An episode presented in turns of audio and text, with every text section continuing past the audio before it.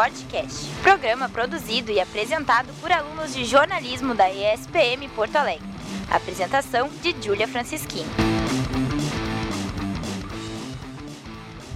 E aí, pessoal, tudo bem? Eu sou Julia Franceschini e hoje, em mais um Sportcast, vamos te trazer tudo sobre o futebol feminino.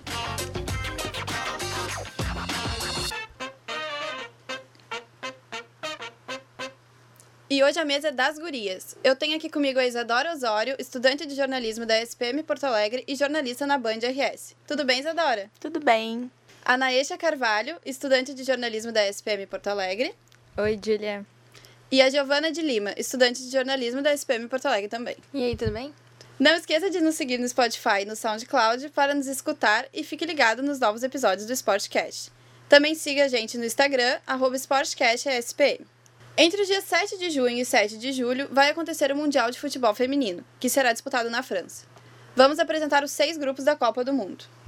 No grupo A, temos a França como anfitriã, a Coreia do Sul, a Noruega, que foi campeã em 1995, e a Nigéria. No grupo B, temos a Alemanha, que é bicampeã, a China, a Espanha e a África do Sul como estreante. No grupo C, temos a Austrália, a Itália o Brasil e a Jamaica também como estreante. No grupo D, a Inglaterra, estreante também a Escócia, a Argentina e o Japão, que foi campeão em 2011. No grupo E, Canadá, Camarões, Nova Zelândia e Holanda. E por fim, no grupo F, os Estados Unidos, que é o maior campeão e o atual, a Tailândia, o Chile como estreante e a Suécia. Grupos apresentados, vamos falar da seleção brasileira que está em busca do primeiro título. As nossas meninas estreiam no dia 9 de junho contra a Jamaica. Depois, enfrentam a Austrália no dia 13 e fecham o grupo contra a Itália no dia 18 de junho. Meninas, vocês acham que o Brasil tem chances de passar neste grupo e, quem sabe, brigar pelo título inédito da Copa? Eu acredito que sim. Apesar da sequência ter sido importante, é, times fortes, porque não se compara a história do futebol masculino com o feminino. Quero dizer, de pesos de time, cada uma tem a sua, a sua história.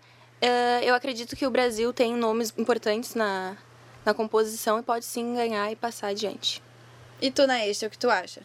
Eu acho que vai ser bem difícil, uh, ainda mais sabendo das últimas derrotas, que não foram poucas. Uh, mas vamos contar aí com a Marta e com as outras gurias para ver se dá certo.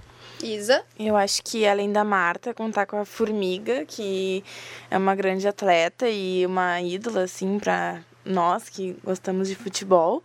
E acho que tem chance, é sempre bom ter uma, uma esperança, apesar de, de saber do peso dos outros times, mas é sempre interessante pensar que existe a chance das brasileiras. E como as meninas falaram, neste ano nós temos a Formiga como um dos principais nomes da seleção. Ela jogou a primeira Copa com 17 anos, em 1995, e tem seis mundiais no currículo. Vai ao sétimo mundial após insistência do técnico Vadão já que o treinador pediu só volta à seleção depois da jogadora ter anunciado a aposentadoria. Além dela, temos Cristiane. A atacante teve a oportunidade de disputar o seu primeiro Mundial em 2003, quando tinha apenas 18 anos, e vai para o quinto Mundial pela seleção. Cristiane atualmente joga no São Paulo e é a maior artilheira de Jogos Olímpicos. A atacante marcou 14 gols em quatro edições disputadas.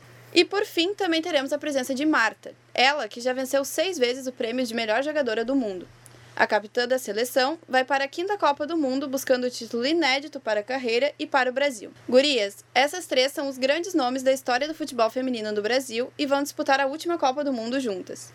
O que elas representam para a modalidade, na opinião de vocês? Ah, eu acredito que história. Ah, como no futebol, eu faço essa comparação porque eu acredito que seja muito importante frisar que é futebol independente, sendo feminino ou sendo masculino, a modalidade é a mesma, o esporte é o mesmo, é futebol, são as mesmas regras. Uh, são ídolas, são pessoas importantes, são aquelas que trazem a imagem do futebol feminino, tanto para fora quanto para as meninas que estão por vir. E cada título, cada participação, cada desempenho delas é importante para a continuação e que se firme cada vez mais o futebol feminino, principalmente no Brasil, que não é valorizado. Isa, o que esses nomes significam para ti? Eu acho que, acima de tudo, é uma questão de superação, porque, uh, assim como foi falado aqui, é a questão de história, a questão de elas quebrarem algumas barreiras para entrar no futebol feminino e para quebrar, quebrar recordes. A Formiga, por exemplo, ela tem uma idade bem considerável, assim. Ela vai ser, se eu não posso estar errada, mas ela vai ser a mais velha dentro da Copa do Mundo. Uh, e isso é muito interessante porque acaba dando uma motivação tanto para as mais novas quanto para nós que vamos ser somente telespectadoras dos jogos. Mas eu acho que as três atletas são muito competentes e trazem essa ideia de superação de que realmente o futebol feminino não tem qualidade. Naesha? Eu acho que historicamente elas são muito importantes por esses motivos que as gurias falaram, mas também é muito triste que na maioria da sociedade não conhece elas do mesmo jeito que conhecem todos os outros jogadores de futebol que nem são tão importantes quanto elas. Então, eu acho que sim, elas têm um papel histórico enorme e elas quebraram muitas barreiras, mas infelizmente por causa da cultura, elas também não têm o destaque que merecem. Geisa, vocês concordam que a Marta não é bem valorizada no Brasil? Olha, uh, eu acho que o cenário internacional tem um, uma tradição de valorizar bem mais tanto atletas quanto qualquer outra pauta uh, do que o Brasil. O Brasil não valoriza as coisas do próprio país e as coisas eu incluo desde atletas, desde, enfim, outras outros setores, mas a gente sabe o poder da Marta aqui, uh, aqui dentro do Brasil. Uh, mas eu ainda concordo com a Anaesha, acho que precisa valorizar bem mais, porque não foi pouco que ela fez e o que ela superou para fazer. Então é sempre bom ver os dois lados, no sentido que sim, ela é valorizada, mas talvez não tanto quanto deveria ser. É, eu pego a, a frase, a colocação da Anaís para frisar que eu acho que a Marta, não que ela não seja valorizada, até porque ela é um nome bem conhecido uh, pelos brasileiros, Porém, é essa comparação que se faz. Jogadores de futebol masculino que não têm tantos títulos, não têm tanta imponência no futebol quanto ela, são conhecidos pela maioria. E outros jogadores importantes também, até pela Formiga, Cristiane e afins, que têm uma colocação importante na história do futebol feminino, não são bem. Uh, não é nem vistas, é conhecidas mesmo, as pessoas desconhecem elas. Então, não é só a Marta em questão, porque a Marta é o nome, digamos, do futebol feminino brasileiro. Mas sim toda esse, todo esse conjunto, toda essa importância de pessoas que fizeram história e fazem parte da história do futebol feminino. Mas além da Marta, da Formiga e da Cristiane, nós temos outros nomes que podem ajudar na conquista da Copa. Teremos a zagueira Mônica e a meio-campista Andressinha, que são gaúchas, além da representante do Inter na convocação, a lateral Fabi Simões. Vocês acreditam que elas podem auxiliar os principais nomes da seleção? Ah, eu acredito que sim. Uh, fôlego novo, cara nova para o time. Uh, como a Naesha tinha colocado antes, o, a seleção brasileira vem com umas derrotas aí, então é uma oportunidade da equipe se, se misturar, conhecer umas não, digamos, novas táticas de jogo, fazer uma composição nova. Talvez não agora, para esse campeonato, para esse mundial, mas para o que virão para frente, para a maturação das meninas e assim trazemos mais nomes, cada vez mais. Ah, eu acho que uh, eu gosto de lembrar da Mônica, porque a Mônica ela é ela é do Corinthians, né? Eu não sei se ela atua ainda no Corinthians, mas ela é um time muito forte e eu gosto bastante dela porque ela tem uma personalidade também muito legal. Então, eu acho que qualquer assistência vale a pena de insistir ou de, tanto treinamentos, enfim, mas eu acho que qualquer assistência é importante e que o time do Brasil tem muita chance e eu acho que agarra acima de tudo. Então, para mim é bem interessante também. Naesh, algum eu ponto? Eu acho que sim, elas podem auxiliar, assim como todas as outras, né, as 23 escolhidas pelo Vadão, porque se elas estão ali, é por algum motivo. Bom, seguindo com o programa, nós sabemos que o futebol feminino ainda precisa de espaço na mídia, mas ultimamente está ganhando mais visibilidade. No último sábado, dia 18, aconteceu a decisão da Liga dos Campeões feminina entre o Lyon da França e o Barcelona da Espanha. A equipe francesa acabou vencendo por 4 a 1 e se consagrou tetracampeã da Champions League. A partida foi disputada na Grupama Arena, em Budapeste, na Hungria, e o estádio teve 90% da sua capacidade preenchida por torcedores. A norueguesa Ada Hegerberger foi autora de três gols na final. Ela, que tomou a decisão de não atuar pela seleção da Noruega por não concordar com a maneira como as mulheres são tratadas pela federação de seu país. Ada é uma das maiores ativistas em relação à igualdade de gênero e foi a primeira vencedora da história do prêmio Bola de Ouro entre as mulheres. No entanto, uma situação de sexismo aconteceu com ela durante a entrega do prêmio. O DJ francês Martin Solveig pediu para a jogadora rebolar enquanto tocava uma de suas músicas. Ada, constrangida, se negou e saiu do palco. Vocês acham que ainda é muito presente o machismo no meio do futebol? E vocês viram alguma evolução nos últimos anos? Sim, o meio do futebol e do jornalismo, jornalismo esportivo, é um meio machista e masculino, então consegue ser pior que tudo.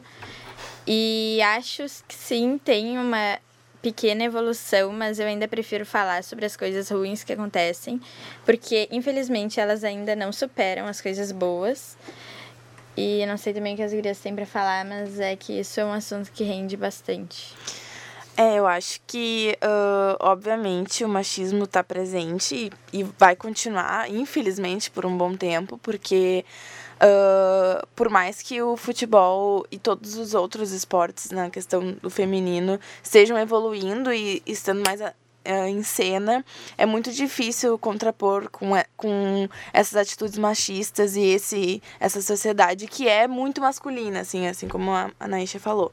Uh, e sobre o episódio, eu acho que é importante lembrar também que foi a primeira bola de ouro feminina, né? Então, uh, era um marco muito especial, muito importante e que simplesmente acabou tendo um lado bem ruim, bem negativo e que pesa pra gente porque não é fácil conquistar esses espaços. Então, é óbvio que é sempre bom lembrar as coisas boas, mas que as coisas ruins têm que ser lembradas também, justamente para ter uma mudança e uma transformação.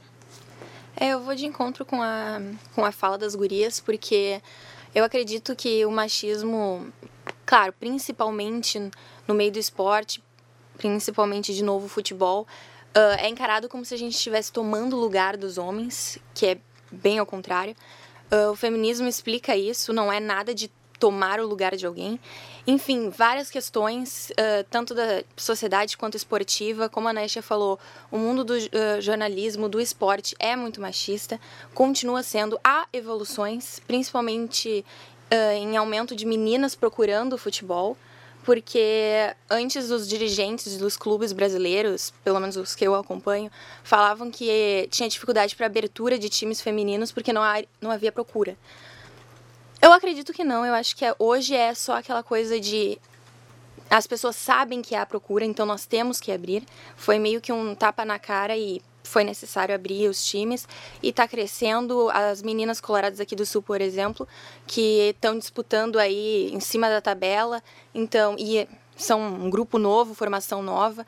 Então é importante frisar também as coisas positivas, mas como a Naesha disse, tem que sempre focar que tem muita coisa ainda para melhorar e se essas coisas não melhorarem, a gente vai continuar indo atrás que melhore. E eu acho que, uh, voltando à questão da ADA, né? Uh, porque pega uma, uma questão de que as mulheres sempre têm que fazer um sacrifício em função de alguma atitude machista, uma atitude preconceituosa, assim como ela fez, ela não vai jogar. Tipo, poxa, sabe, é a carreira dela, ela não vai jogar porque ela simplesmente foi submetida a uma atitude, a uma situação muito constrangedora. E que não é legal, porque uh, tem, todo mundo sabe que ela tem um baita potencial, assim como todas as jogadoras, sendo boa, menos ou mais, todas têm potencial. Então, se sacrificar em função dessas atitudes, desse machismo, desse preconceito, não faz sentido nenhum. Então, é sempre bom lembrar que é preciso muito melhorar, apesar das melhores que já, já tiveram. É, e eu acho que a mídia também ela só vai mudar completamente quando a sociedade mudar, porque como a mídia é pautada por aquilo que dá dinheiro que a sociedade quer, então enquanto não tiver uma mudança cultural, vai continuar do jeito que tá. Por fim, vamos falar do Campeonato Brasileiro de Futebol Feminino, que já está sendo disputado nas séries A e A2, e teve uma grande notícia nos últimos dias. A TV Band assinou contrato com a CBF e vai transmitir algumas partidas das competições. No último domingo, dia 19 de maio, o primeiro jogo foi transmitido. A vitória de 2 a 1 do Inter contra o Santos, que deixou as gurias coloradas na terceira posição do campeonato, que tem Santos e Corinthians como líderes. Destaque para a audiência da partida, que foi divulgada com um pico de 3,8 pontos, o que significou quase um milhão de pessoas assistindo o jogo em todo o Brasil. O que vocês estão achando da cobertura da mídia do futebol feminino? Focando nessa questão da mídia, eu acho importantíssimo, porque claro, toda evolução tem pela, pela sociedade se dar conta de que a mulher tem o seu espaço, mas isso a mídia tem um papel importante que é demonstrar o futebol feminino, é mostrar quem são as jogadoras, é mostrar os jogos, é elas terem espaço tanto quanto o futebol masculino, é ter o conhecimento do campeonato, dos pontos corridos, enfim, do que está acontecendo.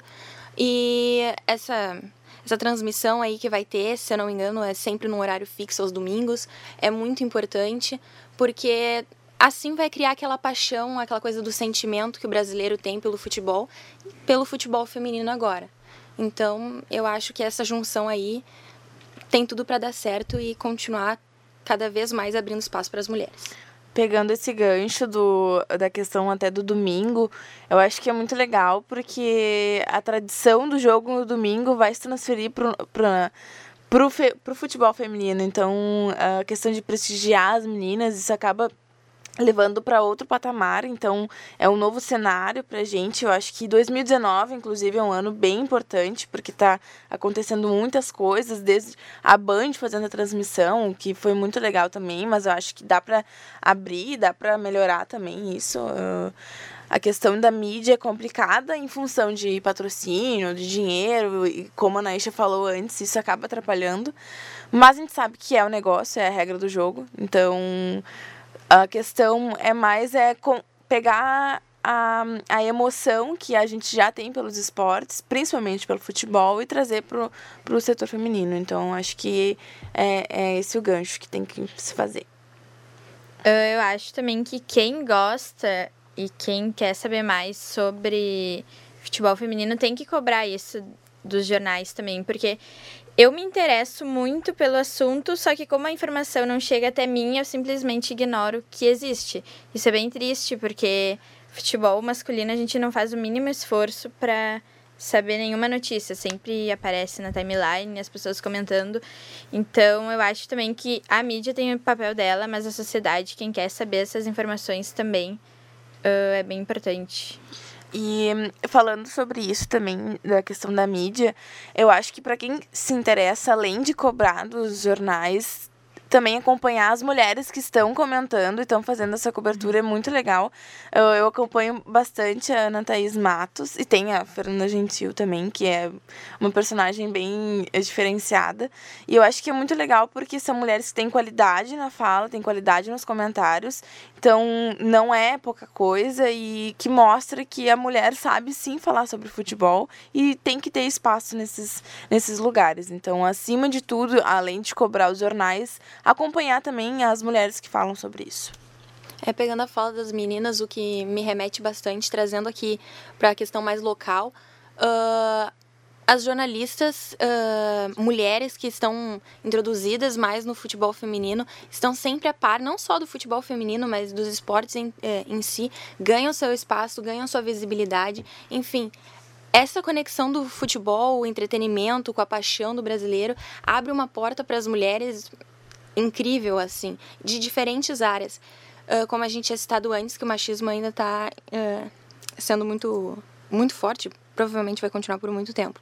E essa questão da mídia também. Eu sinto, assim, uma colocação de fora, mas que tem totalmente a ver com o conteúdo, que partes assim de, de canais de futebol que antes só eram uh, masculinos, sempre apresentados por uma supremacia de, de homens no local. Agora tem mulheres, Instagram, páginas sobre futebol, não só focado no futebol feminino, mas com a fala feminina, com a visão da mulher, que não é, uh, que não é diferente porque nós somos seres humanos, mas é a colocação dela, é o espaço dela.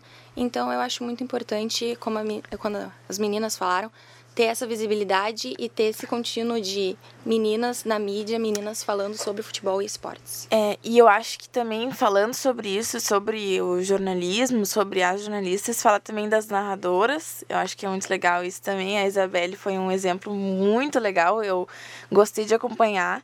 E acho que também dá para abrir esse espaço de trazer as mulheres narradoras. É claro que não é um trabalho fácil, uh, nem para homem, nem para mulher, mas é interessante abrir esse espaço para todo mundo e mostrar que o jogo não vai ficar interessante só porque é uma mulher narrando. Não é assim que funciona, a gente sabe disso.